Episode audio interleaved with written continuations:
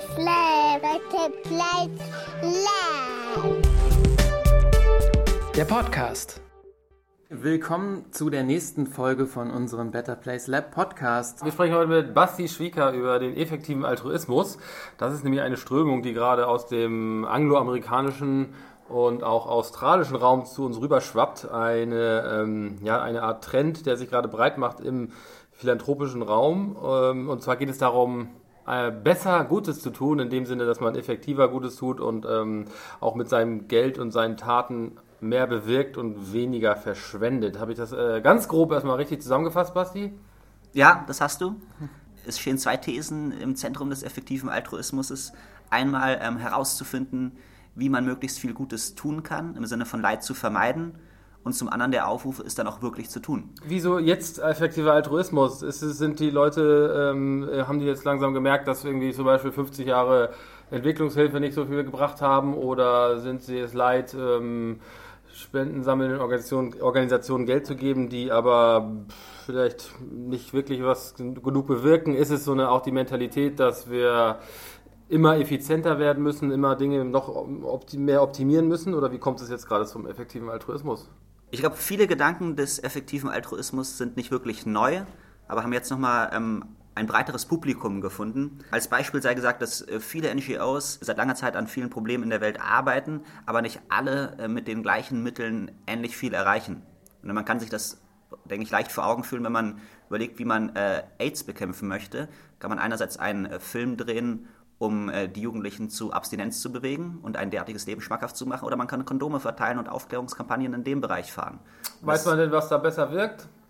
Wie will man das vielen- messen?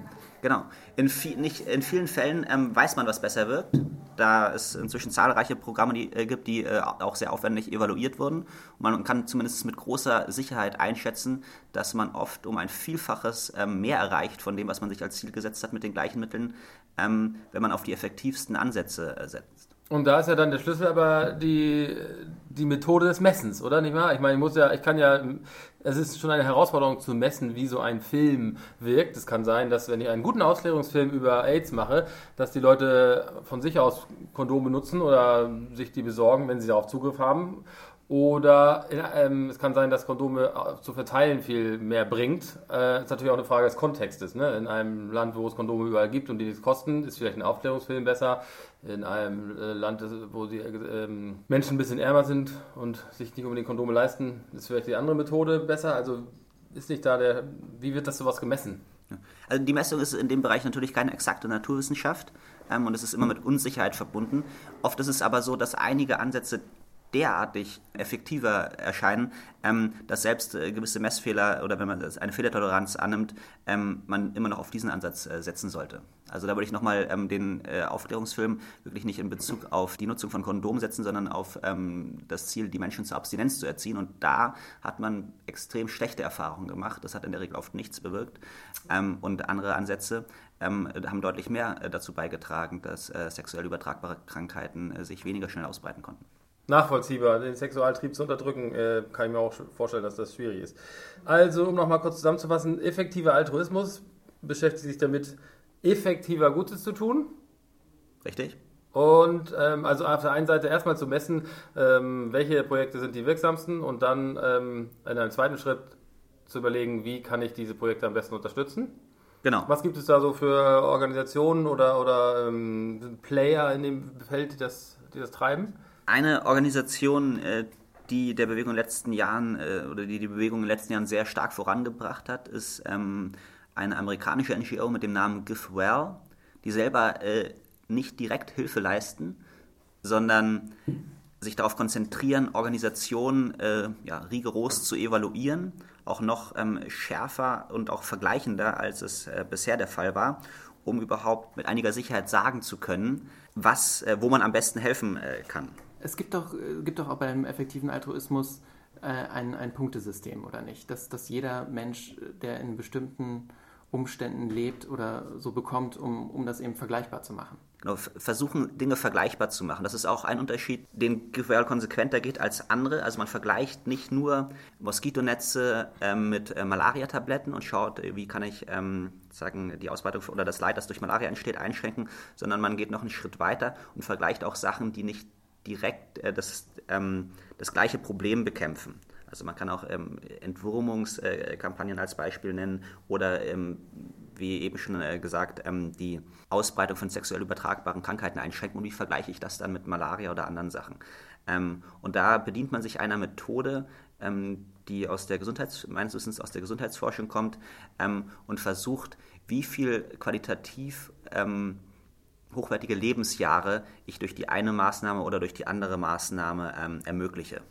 Das heißt, wenn ich jemandem, ähm, der eine Lebenserwartung von, sagen wir, 70 Jahren hätte, ähm, wenn ich verhindere, dass er mit 35 stirbt, dann ähm, und diese 35 Jahre ich davon ausgehen kann, dass er sie ähm, äh, weitgehend uneingeschränkt von ähm, äh, körperlichem Leid äh, auch äh, genießen kann, dann würde ich ihm, hätte ich ihm 35 ähm, Qualies, was äh, Quality Adjusted Life Years bedeutet, hätte ich ihm ermöglicht. Und das ähm, wiederum könnte ich dann auch ähm, mit anderen Maßnahmen vergleichen, weil ob der Mensch jetzt an äh, Malaria oder an AIDS oder an einem Autounfall gestorben wäre, sozusagen, ist für diese Berechnung dann wiederum äh, einerlei und somit ist es ein Ansatz, um Dinge, die erstmal miteinander wenig zu tun haben, eher vergleichbar zu machen. Aber wie sieht es denn auf der Wirtschaftsseite aus? Bill Gates und Mark Zuckerberg, die haben ja für Aufsehen gesorgt, dass sie einen Großteil ihres Vermögens spenden wollen. Äh, machen die das denn auch so, wie das, äh, wie, das Give Well oder andere effektive Altruisten anstreben oder verteilen die das einfach mit der Gießkanne? Also zumindest im Fall von äh, Mark Zuckerberg hat er, er hat ja gerade erst angefangen, äh, das Geld und das Volk zu bringen. Und soweit ich weiß, sind ähm, sowohl Gates als Zuckerberg mit den Ideen des effektiven Altruismus äh, zumindest vertraut, ähm, würde sie aber nicht als Jünger dieser Bewegung äh, bezeichnen, die sich ähm, ganz dem Gedanken äh, verschrieben haben. So oder so, was in beiden Fällen auf jeden Fall zutrifft, ist der von mir vorhin äh, angesprochene äh, zweite Teil des effektiven Altruismus, nämlich nicht nur herauszufinden, wie kann ich am meisten Gutes tun, sondern es dann auch wirklich zu tun. Und in dem Fall gehen die beiden Herren äh, mit gutem Beispiel voran, ähm, weil sie sich im Fall von Bill Gates committed haben, mindestens 50 Prozent ihres Vermögens und im Fall von Mark Zuckerberg sogar 99 Prozent ihres Vermögens äh, in die gute Sache zu investieren. Ich fand das nämlich mal ganz spannend, als wir uns beim Indisch Essen unterhalten haben, da wo wir dann uns meistens treffen zum Reden. Äh, und du gesagt hast, naja, im Prinzip müsste man in die Wirtschaft gehen, ganz viel Geld verdienen. Also andersrum, man müsste eben nicht zu einer NGO gehen, dann irgendwie Gutes tun in der Welt, sondern ganz viel Geld in der Wirtschaft verdienen, damit man einen Großteil von diesem Geld eben spenden kann. Und äh, deswegen habe ich auch an die beiden Männer da gedacht, äh, weil die machen das ja quasi. Genau, ich glaube, sie sind beide nicht äh, mit der Intention ähm, in die Wirtschaft gegangen, beziehungsweise haben ihr jeweiliges Unternehmen aufgebaut, um am Ende ähm, es äh, möglichst viel Geld haben äh, zu spenden, aber ähm, de facto scheint das jetzt äh, so gelaufen zu sein.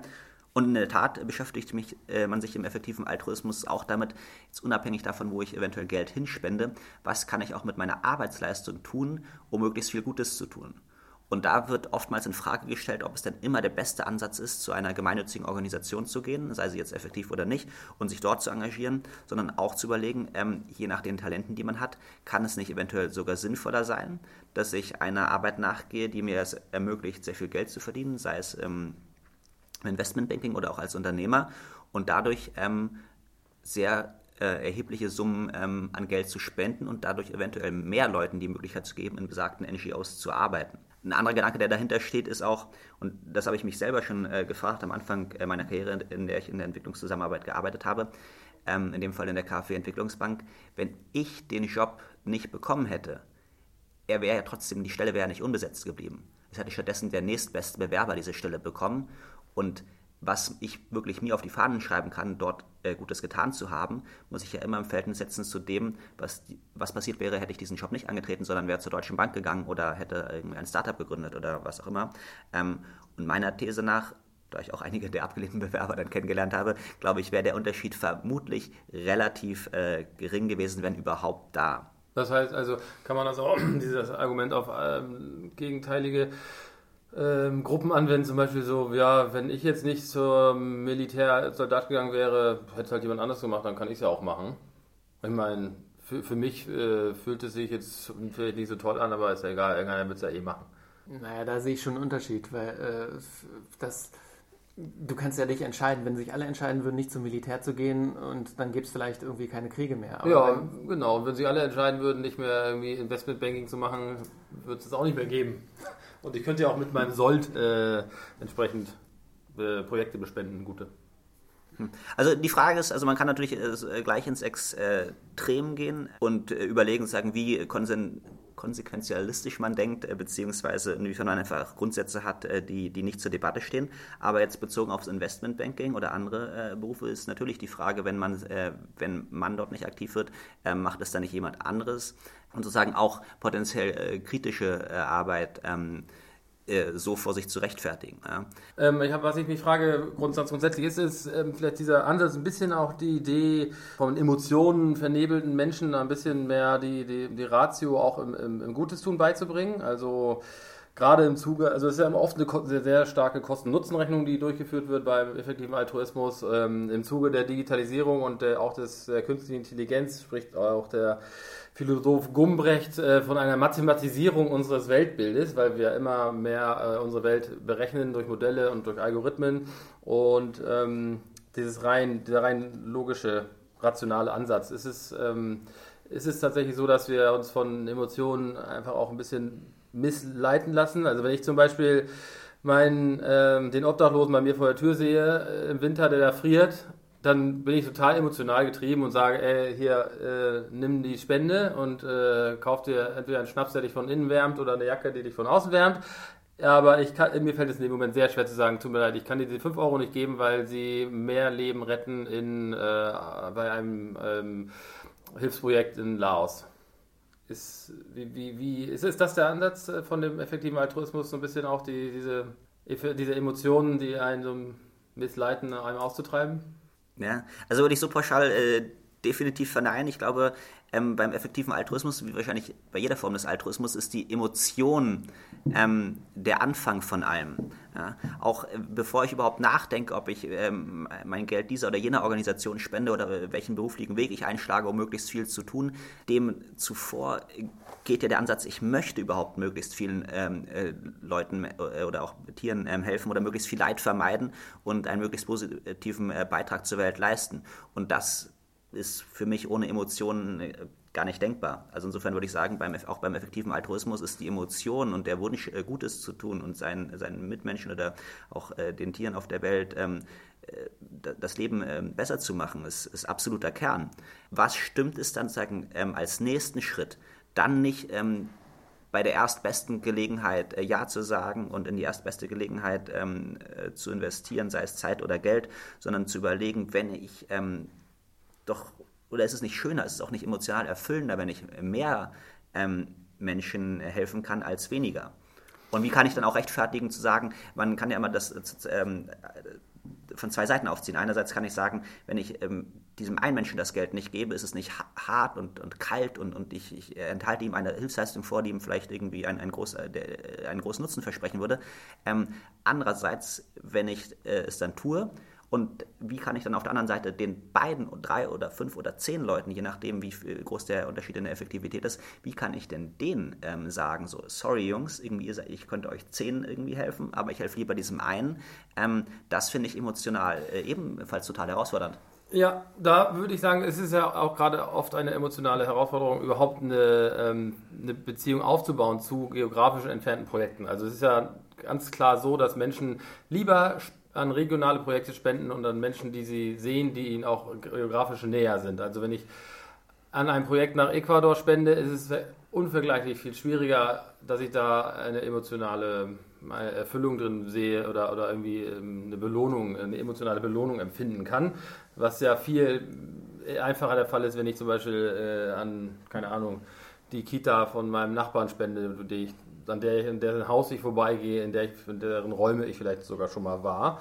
Da finde, glaube ich, muss man, ein, muss man sehr, muss man seine Emotionen stark unterdrücken und sehr, sehr stark auf die Ratio setzen, um sich das ähm, logisch zu erschließen.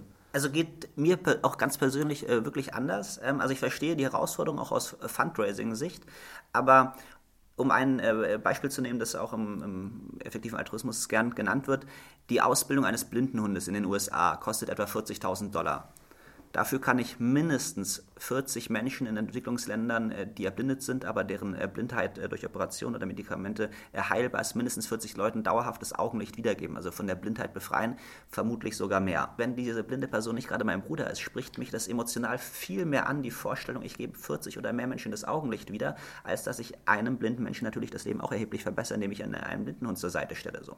Aber ganz generell ist, glaube ich, im effektiven Altruismus ist relativ der Gedanke verankert, dass jedes Menschenleben äh, gleich viel wert ist, unabhängig äh, von der äh, Sprache des Menschen, von der Religion oder von der Herkunft.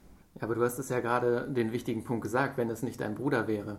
Und das zu abstrahieren, weil es ist ja immer jemand, jemandes Bruder oder Schwester oder Frau, was auch immer.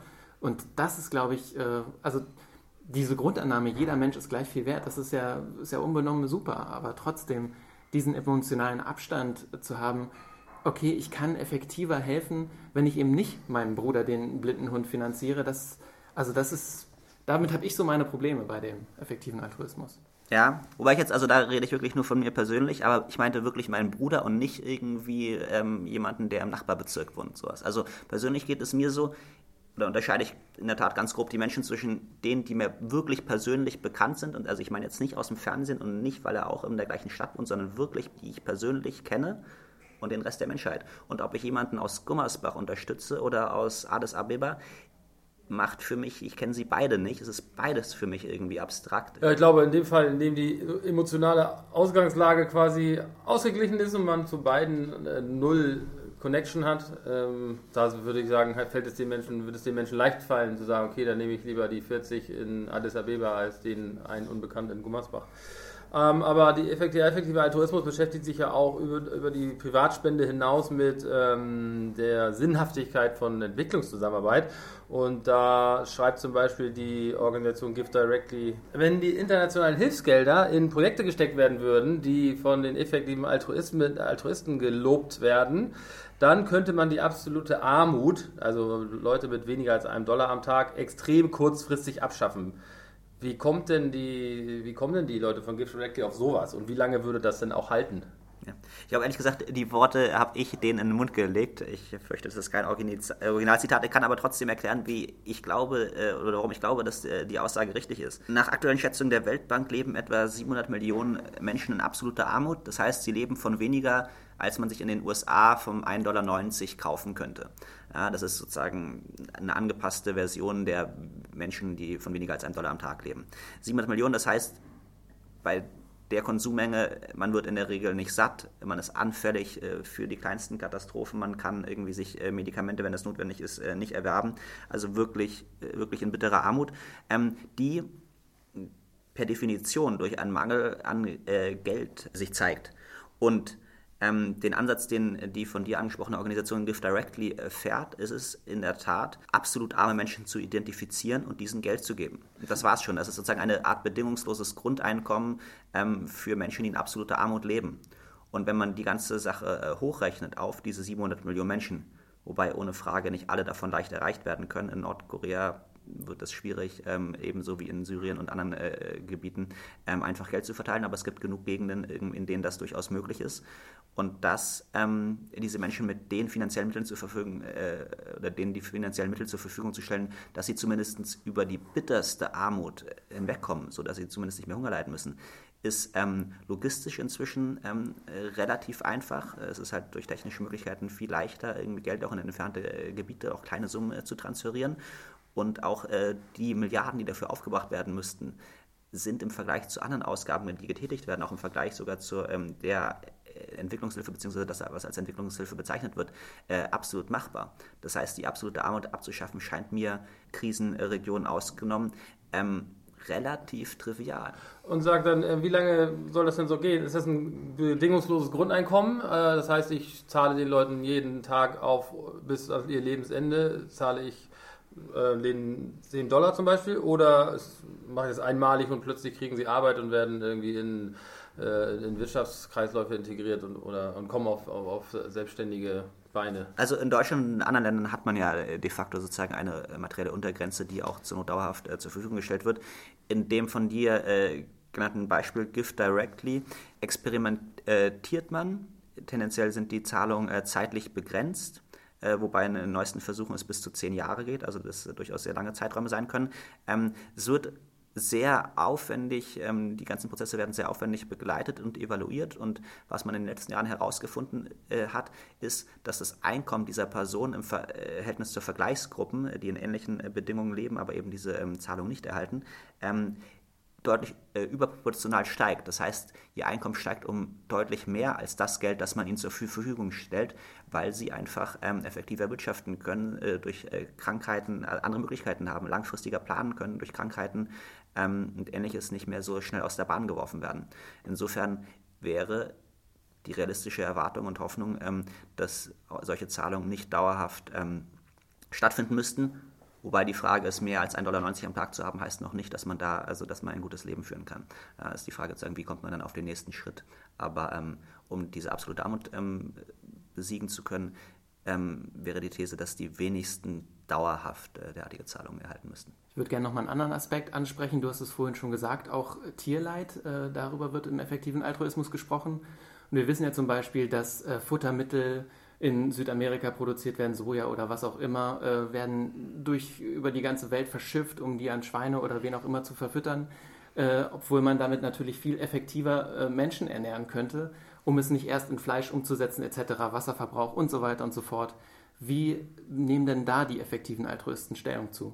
Ja, wenn es um ähm, das Tierwohl geht, gibt es natürlich verschiedene Ansätze. Das eine ist natürlich ähm, die durch eine äh, fleischliche Ernährung oder auch durch den Konsum von Milchprodukten beispielsweise ähm, die äh, Nebeneffekte, sage ich mal, also insbesondere in Form von Umweltverschmutzung, die dann ähm, nicht nur den Tieren, sondern auch potenziell äh, den Menschen ähm, äh, zu Schaden äh, gereichen. Beziehungsweise könnte es natürlich sein, dass gewisse andere Nahrungsmittel im Preis steigen und dadurch äh, schwerer zu erwerben sind für ähm, Menschen, die darauf angewiesen sind, sich sehr, sehr günstig zu ernähren. In meiner Wahrnehmung steht aber noch mehr bei den effektiven Altruisten mehr im Fokus das Leid der Tiere selber oder wie sich gerne ausdrücken von empfindungsfähigen Wesen, denn der Mensch ist auch nichts anderes. Und inwiefern es zu rechtfertigen ist aufgrund von ähm, ja, Geschmackspräferenzen, ähm, derartig viele Tiere, also äh, etwa 60 Milliarden Tiere werden im Jahr äh, weltweit geschlachtet, ähm, inwiefern das zu rechtfertigen ist, irgendwie dieses massive Leid und diese, dieses Massensterben irgendwie aufrechtzuerhalten, um ähm, genau nicht auf äh, das Schnitzel verzichten zu müssen. Unterscheiden die äh, effektiven Altruisten denn da auch zwischen Leben und Tod? Denn der Tod an sich ist ja nicht das Problem. Das geht ja relativ schnell. Also äh, da gab es zum Beispiel diesen Professor Jörg Louis, der ist Veterinär und Philosoph und der auch gesagt hat, ähm, es geht um das, also Qual entsteht, wenn man bewusst äh, dem Tod entgegengeht oder irgendwie Schmerzen empfindet, aber angenommen, du gehst jetzt hier um die Häuserecke und jemand pustet dir den Schädel weg, dann ist es für dich an sich kein Problem, du merkst da nichts von. Deine Nachkommen, die sind vielleicht traurig, je nachdem. Aber ähm, die Frage ist, ähm, das ist ja auch, das ist bei diesem Professor zum Beispiel, der unterscheidet zwischen der, dem Leid äh, in äh, dunklen Stellen und auf Spaltböden und mit irgendwie ähm, Proteinfutter für Kühen, die nur unter Schmerzmitteln nie verdauen können, versus einem Freiland leben, wo Tiere äh, relativ naturnah rumlaufen können und die frische Luft genießen können und ein gutes Leben führen. Äh, was sie allerdings nur, nur führen können, wenn wir sie danach schlachten. Also ich, ich, ich bin nicht sicher, inwiefern es hier einen, einen Konsens äh, gibt im Rahmen des effektiven Altruismus. Die Argumente, die du gebracht hast, halte ich durchaus für nachvollziehbar. Ähm, auch dann den Fokus auf Leid. Allerdings wird es halt sehr schnell sehr schräg, wenn man anfängt, wirklich insgesamt von empfindungsfähigen Wesen zu denken und den Menschen mit einbezieht. Ähm, und äh, sollte Mord äh, denn nicht einfach weniger hart bestraft werden, als beispielsweise jemanden zu quälen, weil wenn der Mord schnell und schmerzlos und plötzlich äh, stattfindet, dann ist ja kein Problem so. ist immer die Frage, wenn ich die Person oder das Wesen vorher irgendwie die Möglichkeit habe, Stellung zu beziehen, äh, wie dramatisch es das denn sehen würde. Und zum Beispiel würde ich lieber irgendwie, ähm, ich würde gerne auf den äh, Tod verzichten ja, und lieber ein paar schlechte Tage in der Dunkelkammer ja. verbringen, irgendwie, wenn ich die Wahrheit sozusagen. Du, du wärst dann ja gar nicht am Leben. Das ist ja auch, äh, das ist auch ähm, in dieser Diskussion ein so ein ähm, wo sich der philosophische Hund in den Schwanz beißt. Man kann halt keine Wesen fragen, ob sie äh, dieses Leben, was sie gerade führen, äh, lieber, äh, gerne führen oder ob sie lieber äh, nie geboren werden ja. wollen, nie geboren worden wären. Ja. So. Aber unabhängig davon, das Leben, auch wenn es äh, teilweise in der Massentierhaltung oder in der Nutztierhaltung sehr kurz ist, ist ja in der Regel keins, von dem man ausgehen kann, dass es äh, ein äh, ja, mit Freude erfülltes ist. Das stimmt, das ist ja die Massentierhaltung und die im Stall. Aber gut, wir ähm, driften ab. Ja, aber das, äh, wir haben ja da schon mal kurz drüber gesprochen. Für mich ist es nicht äh, mehr wert, wenn, wenn ein Bioschwein irgendwie auf einem tollen Hof lebt, dann trotzdem lebt es da, um irgendwann zu, geschlachtet zu werden. Also ich glaube, es ist schon sinnvoller, gar nicht erst Fleisch zu produzieren. Äh, egal, ob es gut gehalten wird und ob es ein schönes Leben hat, weil es, das Ziel ist der Tod. So ist das ja, Fleisch. das, das Ziel ist ja auch bei dir der Tod, das ist ja ganz normal. Also Ja, aber nee, das, Ziel das, ist aber Ziel ist ein Tod. Produkt. Also das Ziel ist hier ein Produkt. Und äh, bei mir ist es dann einfach nur Erde. Na klar, aber gut, da ist halt, dann ist wieder der Mensch mit seiner menschlichen Perspektive, der dann irgendwann die Grenze zieht und sagt, okay, ähm, Ameisen darf man aber essen, aber äh, Schweine nicht und Hühner, ja, mal sehen, müssen wir entscheiden. Pflanzen dürfen wir übrigens essen, auch gibt es Pflanzen mit nervlichen Strukturen und da weiß man auch nicht, was die empfinden, weiß man ja eh nicht, was die empfinden, also man kann sich da nicht reinversetzen, aber es ist einfach eine, eine, eine typische menschliche Kategorisierung und es ist natürlich ein bisschen witzlos da ähm, scharfe Grenzen zu ziehen, obwohl das total fließend ist. Also Aber Der Versuch Also- zumindest, der der im effektiven Altruismus diesbezüglich unternommen wird, ist, ähm, sagen, an der Leidensfähigkeit sich zu orientieren. Und da scheint die These erstmal ganz grob nachzuvollziehbar sein, nachzuvollziehbar sein, äh, dass ein Schwein beispielsweise mehr Leidensempfinden hat als eine Ameise oder ein, ähm, eine Erdbeere. Ja, Mehr, die, ja. Genau. Es ist natürlich nicht ganz äh, trennscharf und das, glaube ich, hat beansprucht niemand für sich, dass er da wirklich es, es ganz klar beurteilen kann, ob jetzt ein Hühnchen mehr wert ist als eine ähm, äh, Kuh oder ähm, inwiefern es auch bei Insekten Empfindungsfähigkeiten gibt oder sowas. Aber den Ansatz finde ich erstmal nachvollziehbar und vernünftig, sich daran zu orientieren. Und da muss man mit der unperfekten Information umgehen.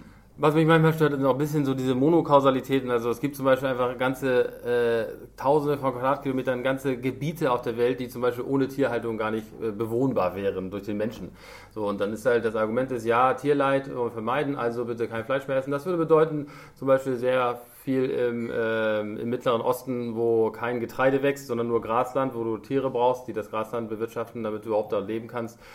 Ja, das, darauf verzichten wir dann auch. Und es ist manchmal so ein bisschen schade, dass die, äh, die vielen Variablen und die komplexen Zusammenhänge, die bei sowas äh, mitspielen, dass die nicht wirklich dann so alle in Betracht gezogen werden. Aber ist einfach auch die Frage, wo man ähm, den Schlussstrich sieht. Wenn man sagt, dass das Töten eines empfindungsfähigen Lebewesens gegen seinen Willen ist falsch, das kann man auch äh, absolut sehen, auch selbst wenn ich dadurch irgendwie einen Euro spare bei der Ernährung, irgendwie, weil ich sonst irgendwie in meiner Ecke nichts anbauen kann und das äh, importieren müsste. Ja, es geht ja auch, äh, richtig und falsch sind ja auch äh, Bewertungen, die du als Mensch abgibst, aber ich würde vielleicht eher von, äh, ähm, von ähm, Kompromissen sprechen, von ja, ähm, Kosten-Nutzen-Geschichten auch in diesem Falle, weil äh, zum Beispiel, was ist es mir wert, äh, eine Ziege dann irgendwann mal zu schlachten, die, äh, weiß ich nicht, ein schönes Leben auf dem, äh, in den Gebirge von sonst wo hatte?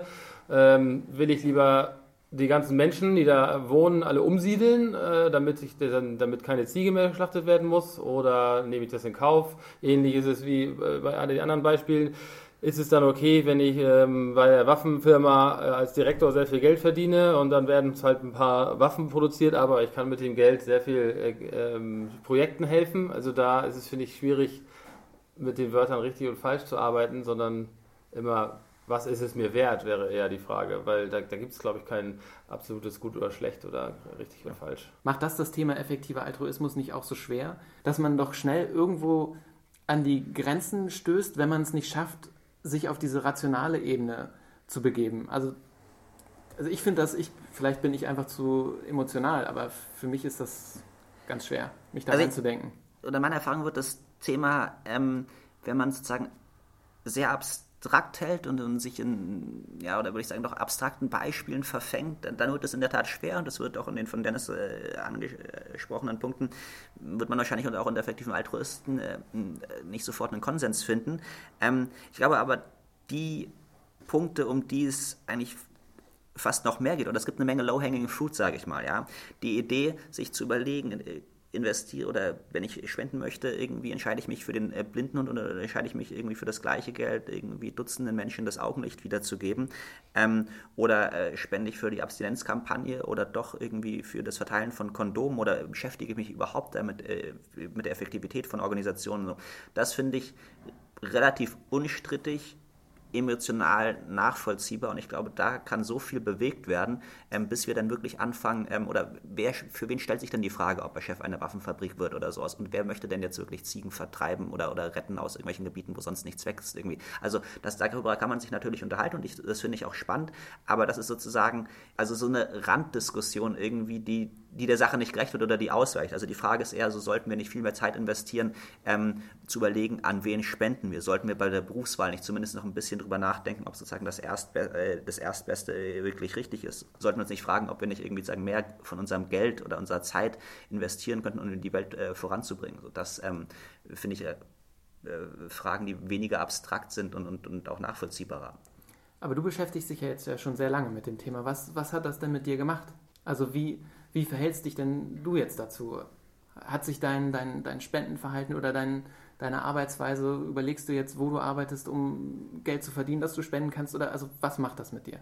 Also es hat mich auch, oder äh, viele Gedanken beschäftigen mich in der Tat äh, schon länger und es hat äh, auch definitiv Einfluss auf mich gehabt. Ich hatte ja berichtet auch bereits in meinem ersten äh, Job nach der Uni äh, kam die Frage auf, wird durch meine Existenz die Welt jetzt wirklich nennenswert vorangebracht und ist diese äh, Berufswahl wirklich irgendwie, führt die zu mehr?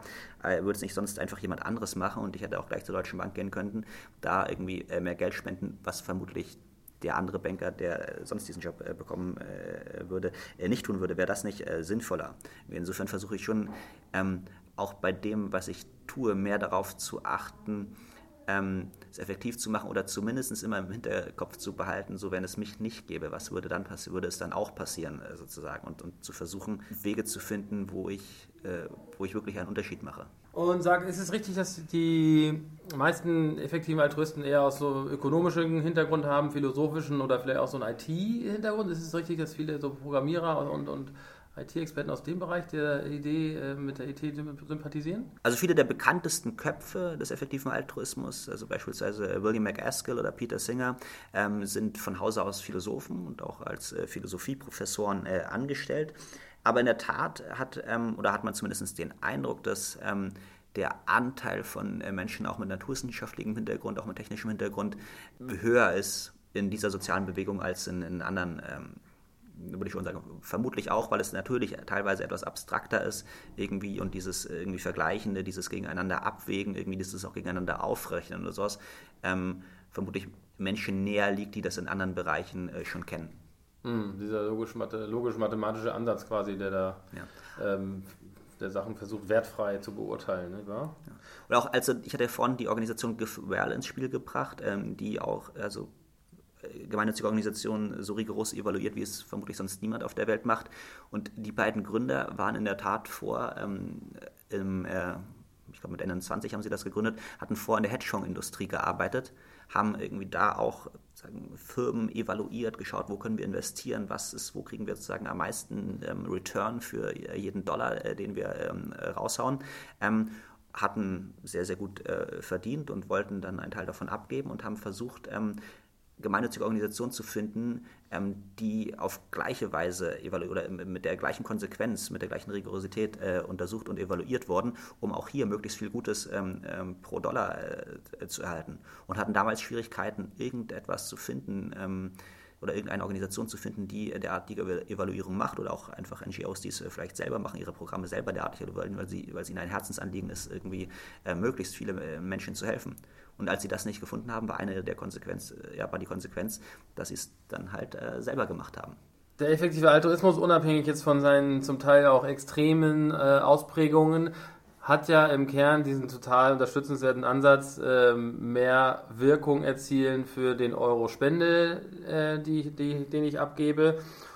Aber es ist auch ein intellektuell relativ anspruchsvolles äh, Thema, ein, ein, ein anspruchsvolles Konzept nun ist aber auch so, Spenden an sich ist nicht in der Prioritätenliste ganz weit oben bei den Menschen. Wie kann man es schaffen, dass ähm, das Thema des, des besseren Spendens, des effektiveren Spendens in die Breite zu tragen? Ähm, angenommen, nehmen wir betterplace.org als Spendenplattform, kann man da, was gäbe es da für erste Ideen, dass den Leuten zu sagen, wenn sie irgendwo spenden wollen an eine Organisation A oder an eine Organisation B, wie kann man ihnen äh, dazu, die niedrigschwellig dazu bringen, die bessere Wahl zu treffen. Muss man selbst auch zum Beispiel ein Institut gründen, was aufwendig evaluiert, was ja auch auch Kosten verursacht und relativ aufwendig ist? Oder gibt es da schon Ideen? Ja. Also natürlich hat der effektive Altruismus sagen, teilweise andere Ansätze oder einen anderen Fokus äh, beim Fundraising als ähm, andere Organisationen, die nicht alle Leute gleichermaßen ansprechen, äh, keine Frage. Einige Argumentationen, ähm, die, die gerne gebracht werden, ähm, wenn es darum geht, mehr Menschen dazu zu bewegen, sich zu engagieren und auch, auch stärker zu engagieren. Also es wird aufgerufen, ein mindestens 10% seines Einkommens äh, zu spenden beispielsweise, äh, dem sich auch schon relativ viele Leute angeschlossen haben. Genau, was sind die, was sind die Argumentationsketten, die, die da kommen? Ähm, oft ist, glaube ich, die, wird in gewisser Weise vorausgesetzt äh, eine gewisse Grundemotionalität oder das Bedürfnis, anderen äh, Menschen, äh, andere Menschen zu unterstützen. Und was dann äh, gerne gebracht ist, ähm, zu zeigen, dass es, dass man mit, dass es keinen keine Black Box ist, in die man das Geld reinwirft. Einfach, ich, ich, ich spende was, dann fühle ich mich gut, aber ob dabei was rauskommt und wie viel, da habe ich keine Ahnung von, sondern sagt doch, wir haben es hier sehr genau untersucht. Wir haben irgendwie ähm, Organisationen, äh, die in, gerade in den Entwicklungsländern arbeiten, beispielsweise Malaria-Netze um das Volk bringen oder das äh, von dir angesprochene Gift Directly den Leuten einfach Geld geben, um aus ihrer Not herauszukommen. Wir können relativ präzise sagen, äh, was dabei ähm, rumkommt. So eine Zahl, die gerne genannt wird, oder der ja, Best Guess, sage ich mal, wenn es darum geht, ein Leben zu retten, ähm, ist es, dass man das für etwa dreieinhalbtausend ähm, Dollar haben kann.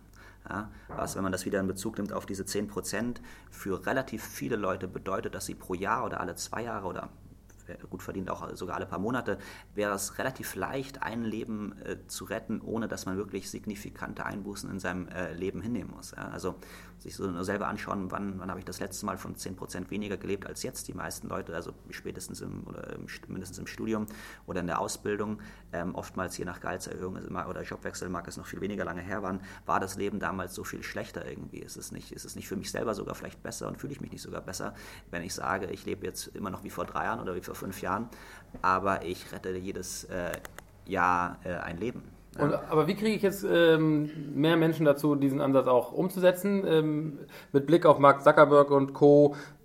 Ist es da vielleicht äh, eine gute äh, Strategie, vielleicht sogar den, den Tesla-Ansatz zu nehmen und zu sagen, die großen Prominenten, die eine breite Strahlkraft in die Öffentlichkeit haben und auch als Vorbilder fungieren, dass die es vormachen und sagen, hier, ich spende sehr viel Geld und zwar in die und die Organisation über den effektiven Altruismus, sozusagen geprüfte ähm, Projekte und dass das dann weiter strahlt auf andere Prominente und das wiederum in die breite Öffentlichkeit, bis dann jeder denkt, oh, ich will es auch so machen wie die, wie die Reichen und Schönen. Also ich persönlich bin extrem beeindruckt und finde es extrem bewundernswert, äh, was äh, Mark Zuckerberg und auch Bill Gates machen und auch, auch viele andere äh, sehr, sehr reiche Menschen, ähm, gerade im angloamerikanischen Raum, die wirklich sehr, sehr signifikante Summen, relativ wie absolut, ähm, spenden und versuchen, in die gute Sache zu investieren. Habe allerdings natürlich ein bisschen Schwierigkeiten, ähm, mich da zu, identifiz zu, identifizieren oder das in meinen Lebenkontext ähm, reinzubringen. Mark Zuckerberg hat auch, nachdem er 99 ähm, Prozent seines Einkommens spendet, eine halbe Milliarde auf dem Konto. So, das ist einfach kein Bezug. Das kann sich jeder sagen. Irgendwie alles über eine halbe Milliarde werde ich auch spenden, verspreche ich hier und jetzt. Irgendwie so wird vermutlich weniger Praxisrelevanz haben.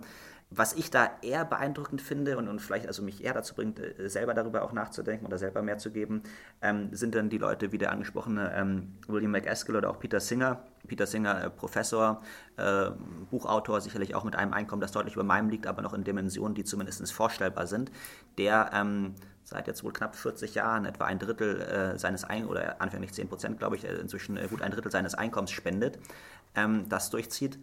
Oder ähm, vielleicht einen Schritt weitergehen, äh, besagt William McEskill, auch Professor in Oxford, inzwischen auch Buchautor, jemand, der zumindest das Potenzial hat, sicherlich auch ähm, relativ signifikante Summen äh, zu spenden, hat sich dafür entschieden, vom, ich glaube, britischen Medianeinkommen zu leben. Das sind so gut 20.000 Pfund im Jahr und alles darüber äh, wird gespendet. Ja. Und das ist auf jeden Fall dann schon, äh, also das sind Summen oder sowas, mit denen ich mich definitiv identifizieren kann oder die halt in, in Bereichen liegen, irgendwie, wie es aus meinem Umfeld bekannt ist.